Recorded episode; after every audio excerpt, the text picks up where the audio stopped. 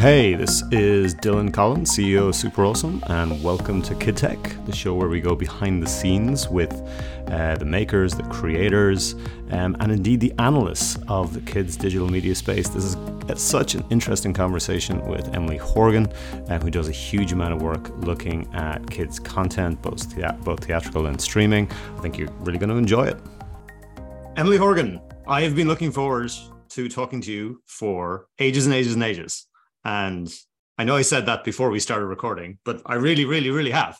Um, Emily Horgan, you are an independent media consultant. You are a kids streaming specialist. You are you and your your LinkedIn newsletter, in fact, uh, Streamersphere, uh, are one of my go tos for everything around kind of kids streaming content trends, but also other trends. I think within the wide entertainment space. So, welcome to Kid Tech. It's great to have you here.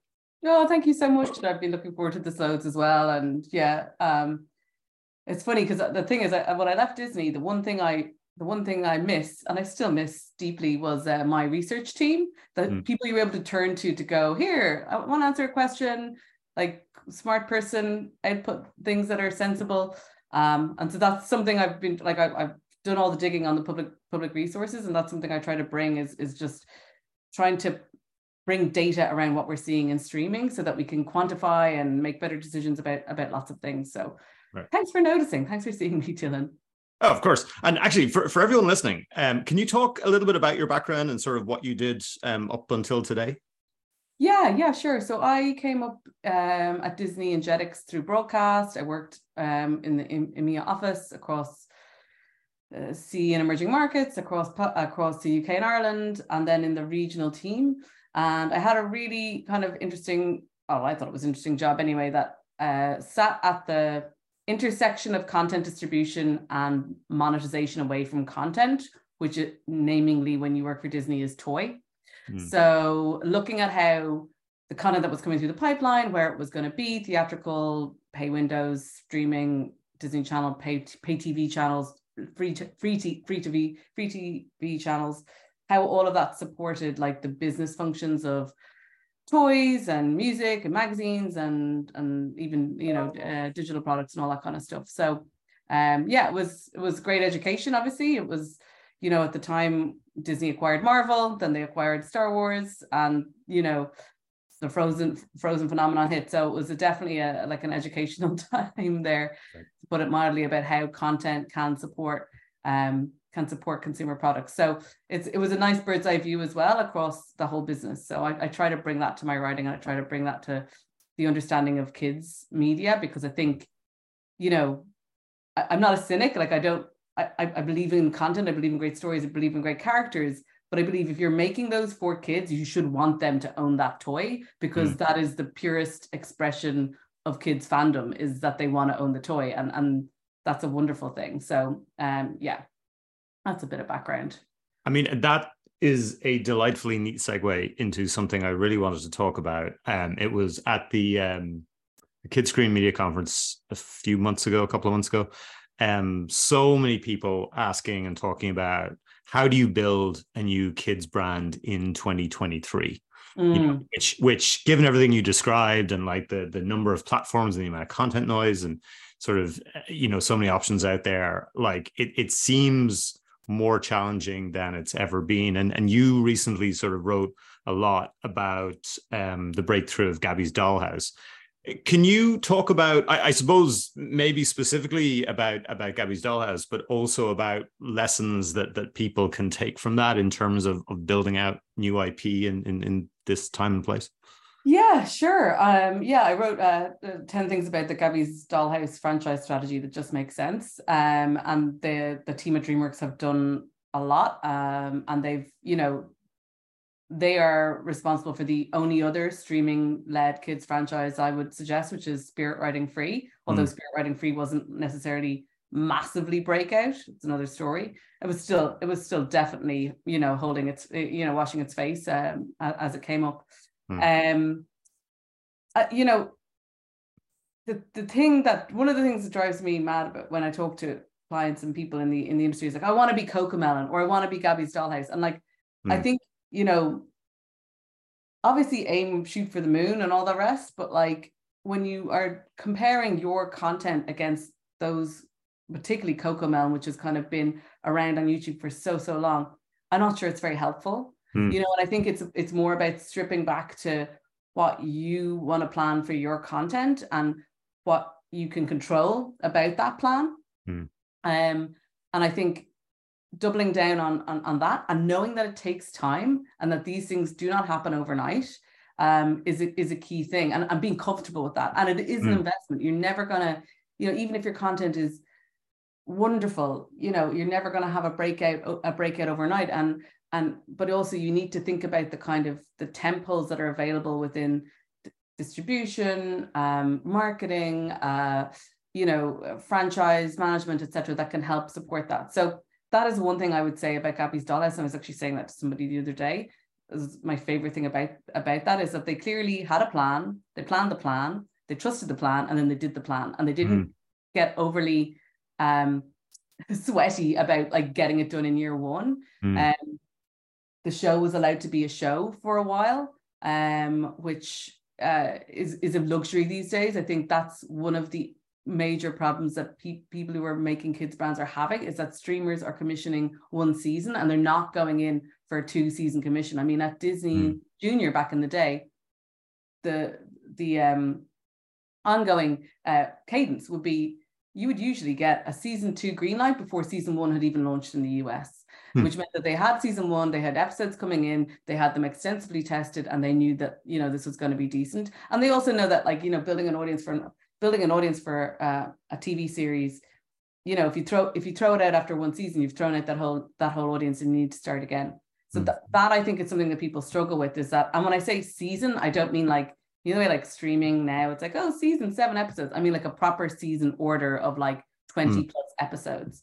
Um, I, you know, I don't know the I don't know the detail behind what happened with Gabby's Dollhouse. You know, whether they had that clarity up front. I know about a year later, a second episode order was announced, but hmm. my sense is that was probably in progress way before it was announced. Um, but you know, they knew they had year one. They were gonna, you know, the timing of it worked really well because it launched in January, which gave it time to just build with an audience and be content before the consumer product lines kicked in. I mean, that's another thing I see that is never really a great decision. And even at Disney, you know, when you're a big, even when you're the biggest player in the world, launching product and content at the same time or within kind of three months of each other is is never advisable. Um, mm. I remember one example when I saw it work, unless you're talking something like Frozen, which is a completely different different kind of fish. But you know, um, having the confidence in the plan, being willing to invest, being willing to go long term, thinking mm. of a minimum of a three year commitment before you're even making a decision whether it's success or not. And I know that's really hard to hear because that's like that's a lot of risk, and I get it. Right. Um, but there's certain things you can do, as I said, that I think can support it, and that's things like YouTube strategy. That's things like planning your consumer product strategy to be kind of uh, sympathetic to how your content's launching.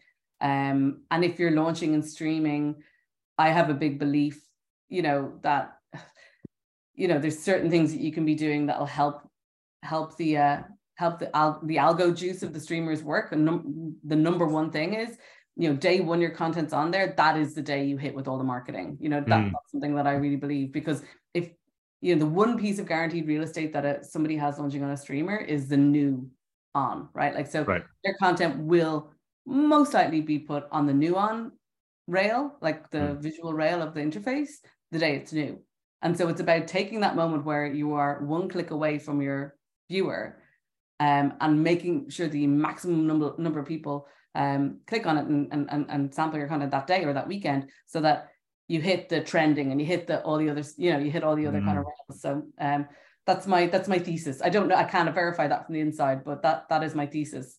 And when you when you compare sort of something like Gabby's with how you would have seen that like a few years ago, let's say in Disney or in other places. I mean, has that like that that sort of three year, you know, plus or minus kind of go to market timeline, has that shortened? Has that increased? Like, I mean, because everything you described doesn't sound crazy different from what you might have said like five or eight years ago. No, I don't think it's that different, you know, and like I think three years is an efficient two to three years is an efficient timeline to do it on. Like that mm. is that is the the best you could get, I think. Um, for a proper global franchise. I mean, I definitely saw, and I can talk about Paw Patrol because they're, you know, it's not a Disney property, but like I stalked Paw Patrol back in my Disney days, you know, extensively. And you could see that year one, that content was on Nick Jr., it wasn't doing massive reach, you know, and they're building up that content, you know, that content volume so that by the time they have 20 episodes, they're starting to ignite viewership at large. Because when people come into the content, then, you know, they can they can they particularly preschoolers they can sample at large mm-hmm. do you know what i mean mm-hmm. having a preschooler on a diet of seven episodes of their favorite show is maddening as a parent because you just have those same seven episodes all the time. Sure. Having that depth of content, um, that depth of content volume, I think is is part of the process. But it's the issue is, and it always is this way with animation, because animation is always late and dubbing mm. is always taking longer than you thought, and all the rest. Uh, you know, stop me if anybody who disagrees. I'd love to hear about your lovely experience because uh, that's been consistent for me, um, is that when, when content is launched, that's a great moment to, to make a big fuss about it. But if it's only seven episodes, it's hard because it's not at volume. And so it's it's this whole kind of like you need to make, have your big moment, but you need to keep plugging because once you get to 20 plus episodes, that's when you'll have that is when you might have the scope to start building out an actual brand and and that reinforcement point sort of makes me think about the the big debate that's been ongoing in Hollywood for the last couple of years around like streaming versus theatrical and sort of you know whether windowing is a reinforcement whether binge watching is is sort of actually counterproductive in terms of long term value. And you wrote um very interesting post about this um i think specifically in the context of of family movie releases. Yeah. Is is that do you do you think fundamentally the same way about like that or, or maybe better question like what is the best way to release a family movie today all things being equal? I my view on it and and this is the view i see the data supporting is that windowing theatrical plus then stre- like a short streaming window or like a you know relatively decent streaming window for first pay is nothing but additive. Like i have not seen a movie that has significantly underperformed um, in its streaming window after a theatrical release. And that's even mm. thing, taking into account things like Lightyear, things like Strange, like Strange World, like, you know, both these didn't do well at box office, you know, mm. particularly mm. Strange World. And they didn't do amazingly at streaming, but they didn't like, they weren't in the toilet necessarily compared to mm. compared to the other to the other titles. So I I've never seen an example where a theatrical window has um has majorly effaced um, the engagement on streaming. Um, you know, and it, it, it's just been such an interesting time to be tracking this. Sorry, this is the kind of thing I get. I it's just, you know, it's you know, data came in for streaming through Nielsen in 20 like late 2019 2020 mm. the pandemic hit and so we have this really clean data set of what streaming alone looks like and lit- mm. like listen to me there's been some major hits when we look at that US Nielsen data, which we have from that time.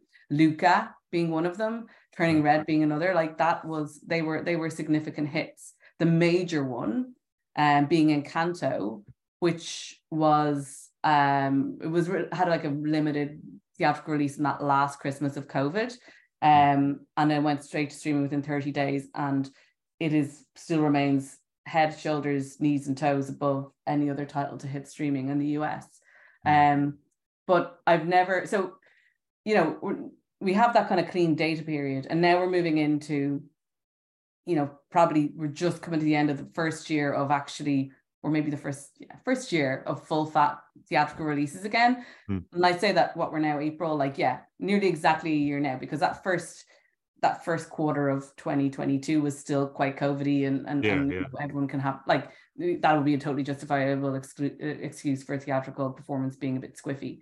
Um, so now we're kind of coming into a full year of what what success can look like with those two working together. Now, what I will say, what I'm seeing is we've never seen a hit to the same extent as Encanto and Luca um, and Turning Red, um, but we're definitely not seeing like as I said, major toilet numbers for for for the for the mm. films that um that have hit streaming. I mean, there's interesting stuff coming through now and it's nuanced. So like Minions, for example, Minions Rise of Gru, which was mm. huge last summer, like such a phenomenon.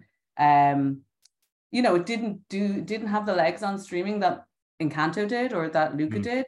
Mm. Um, you know, um, so there's we're, we're getting new context now, but I I don't think you know the the the I don't I don't think the the event of a theatrical release can be anything other than additive to the perform mm. to the content performance. And listen, I know it's it's it's tricky because like theatrical releases are like first of all theatrical movies are expensive then theatrical marketing campaigns are expensive and then you're giving you know half your ticket price to the to the box office exhibitor so like right. you know it's not it's not a cheap business but at the same time you know i think the long tail um when it comes to kids specifically is worth it because you know on the flip side these streaming straight to streaming movies the cultural impact that they're having on kids i'm not sure we're seeing we're not seeing them have like major mm. longevity in terms of engagement and that kind of thing. And how, how, but but how does like how does that tie in with sort of the the fairly commonly held theory, right or wrong, that like you know kids content was always essentially a churn minimizer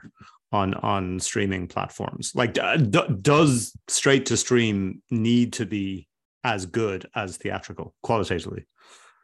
I think it like I would have the strong belief that it does because like I look at uh, so Disney, right? Disney Plus, you know, it's obvious the slate, we all know the slate that they have. And I know, listen, 22, 2022 wasn't their best year, but you know, you know what, you know the value of all those movies that that, that, that you're getting. And, and you're seeing, you're seeing that engagement. Netflix, particularly in the US, and but the, the same globally, have had and continue to have a very strong relationship with um, NBC Universal. So that covers DreamWorks, which is your Shreks and your Puss in Boots, and it covers Illumination, which is Minions, um, Secret Life of Pets, um, you know, so and you st- you still see those movies popping through.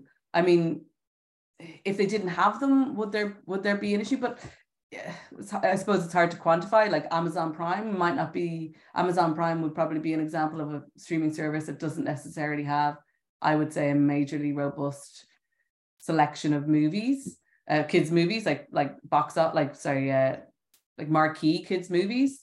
Um, I suppose they have other they have other um, appealing points for parents um, in terms of Amazon Prime is such a such a godsend when you've got a child that needs something tomorrow.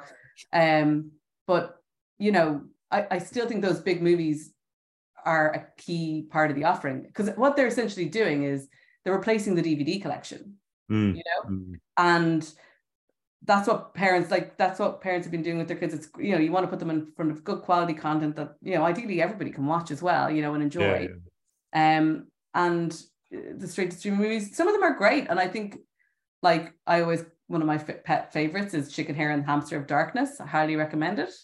Um and like I, I think once we're able to once we're able to kind of like once the animation industry is able to nail the way to make efficiently make movie like animated movies i think there's an opportunity there. But there still needs to be those breakout marquee hits because otherwise you know i don't like i'm not sure fandom can be built on on on a streaming movie alone you know mm. and um, it doesn't have that big a hit it doesn't have that long that longevity and i'm again i'm a believer when it comes to the like that expression of a child they want the toy they want the t-shirt if the t-shirt isn't available, they're just going to be they will be wearing a t-shirt of a different character and falling in love with a different character. So you kind of need to that that franchise component is obviously a revenue generator, but it's also a flywheel in terms of engagement, in my view. And and I mean, I suppose like against that backdrop, like when you look at or think about the growth, the continued growth in gaming hours, you know, which is is really sort of one of the big um challenges for almost everything that isn't gaming quite frankly mm. Mm. like is that do you see like i mean in in 10 years time that like you know the, the hours spent today on on sort of kids content be it linear streaming or whatever mm. like has effectively been displaced by time spent in area you know places like roblox or things like that or or, or how like what, what's your mental model for thinking about gaming yeah i mean that you make a really good point there and my view on that is okay so preschoolers preschoolers aside because preschool you know what i mean like you get i know kids get into gaming younger and younger and younger but i think the the interesting part that's a challenge right now is that kind of like 8 to 12 year old, you know, 18 Right. and 13 year old. Right. And it might be seven. You, you might know a seven year old who's mad on Roblox, and you might know a 14 year old, you know, but that kind of that those kind of older kids, I think is um is a really is a real challenge to the kids media industry from a from a you know audiovisual content point of view right now. Um I think that the the young teens, I think I think that was yeah, the, the young teens are uh, kind of have been left out of the cold with you know gaming and social to keep them warm um for ages. I think it's you know because they have really big conversations about things that are super awkward for a kid's brand to talk about, you know, and uh, like, you know, about gender identity, about gun violence, about, you know, like they, they, they want to have those real conversations and social is one of the places they can have them. And gaming, you know, the gaming experience is, is something that, yeah, you know, they can, ex- is, is another area that they can explore. Mm. Um, and I think those young teens, you know, they, they do want to watch content. We saw that with Wednesday, you know, Yeah, right. um, and when content is made for them, and you know, it doesn't necessarily mean that it can only be made for them and not anyone else. Obviously, the success of Wednesday shows that it had broad appeal. I watched it, I loved it, but it was such a teen show.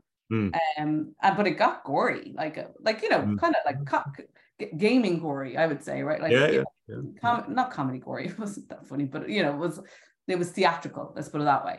Yeah. Um, I think you know Netflix have done a great job at speaking to that audience for a long time, and I think where, where other where other um, providers haven't, you know, they Mm, haven't mm. made that kind of transition from say High School Musical, we're all singing, we're all dancing, we all love each other, and you know our biggest problem is where we're going to go to college, to actually the real conversations that, that teens want to be having today.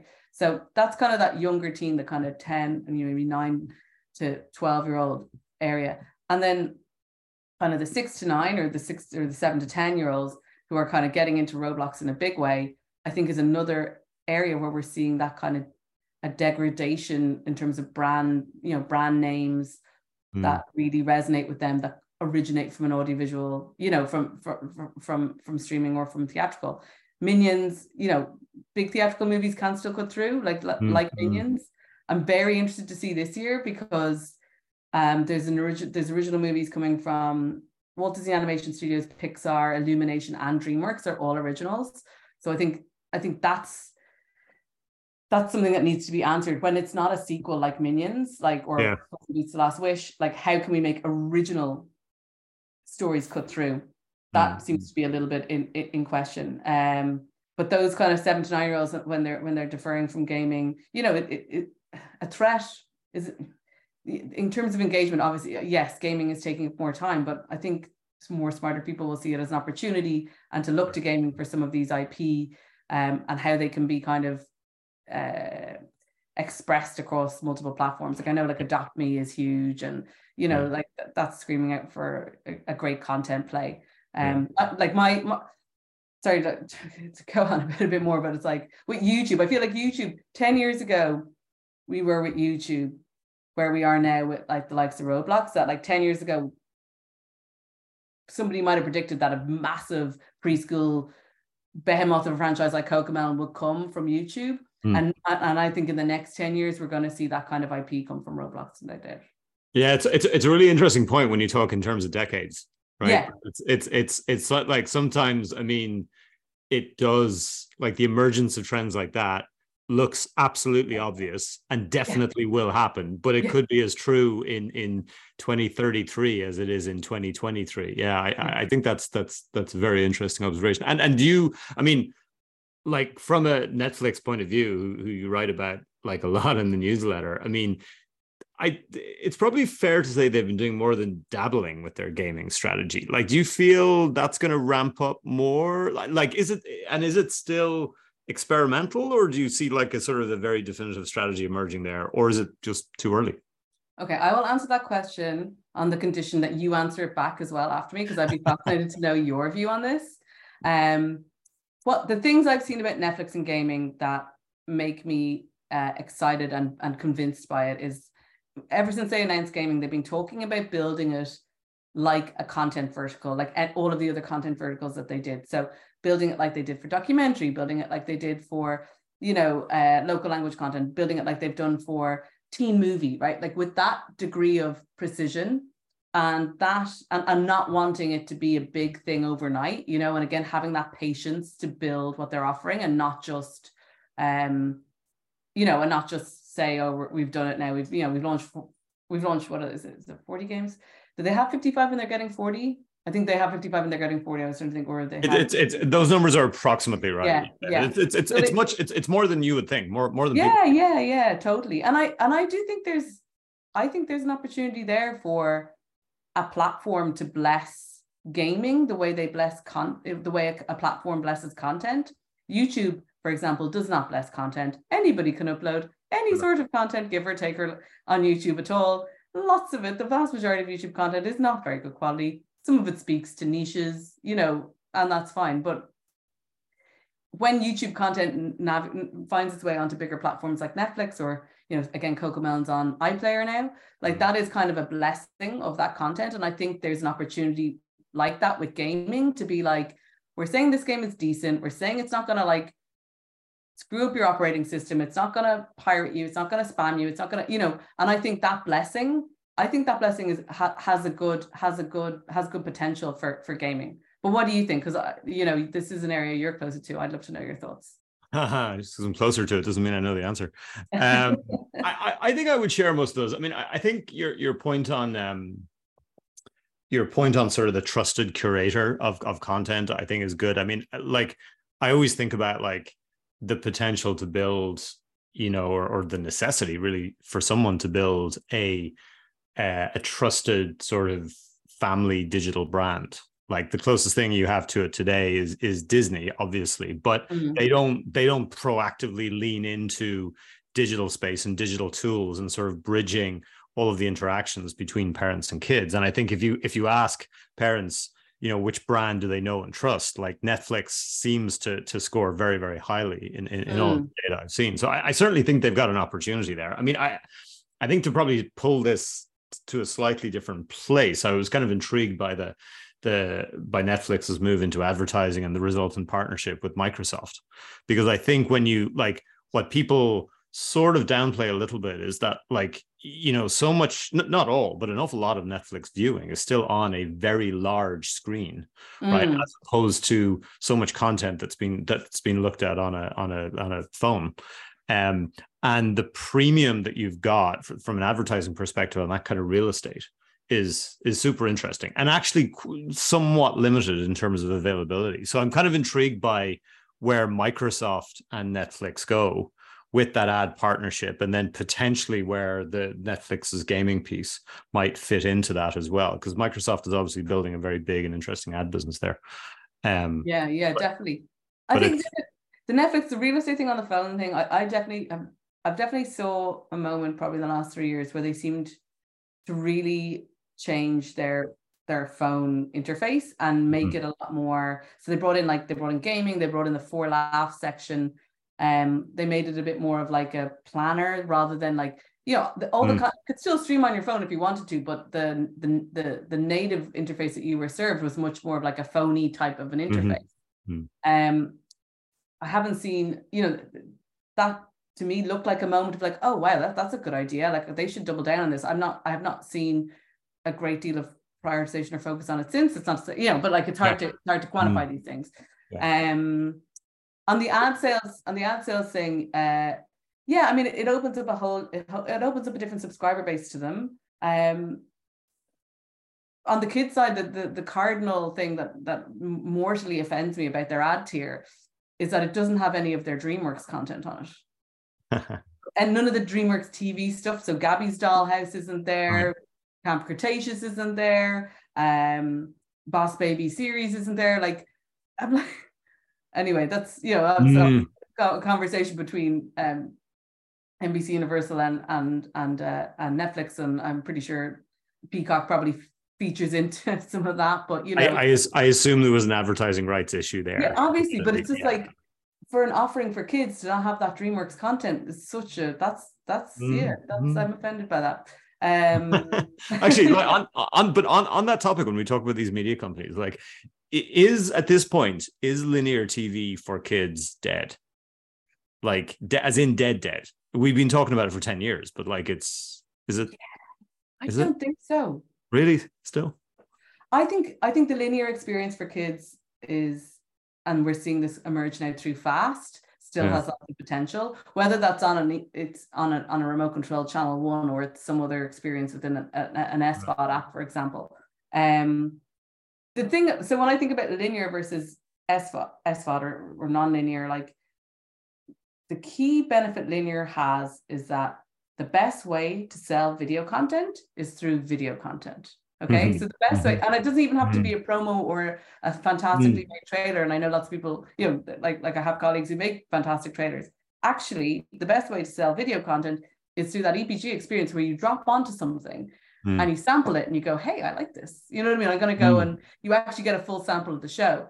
Um, and the problem is that the fl- flat um flat kind of streaming service interfaces these days don't uh you know they don't provide that and I think that's where the I talk a bit about the discovery issue in streaming, like you know, and, and kids brands have this a lot, where it's like, well, how do I get above the fold? You know, that mm-hmm. that idea of like, how do I? And and we have it a bit in YouTube. We kind of know that there's a bit of a YouTube playbook out there. People have shared their experiences, mm-hmm. what worked, what didn't.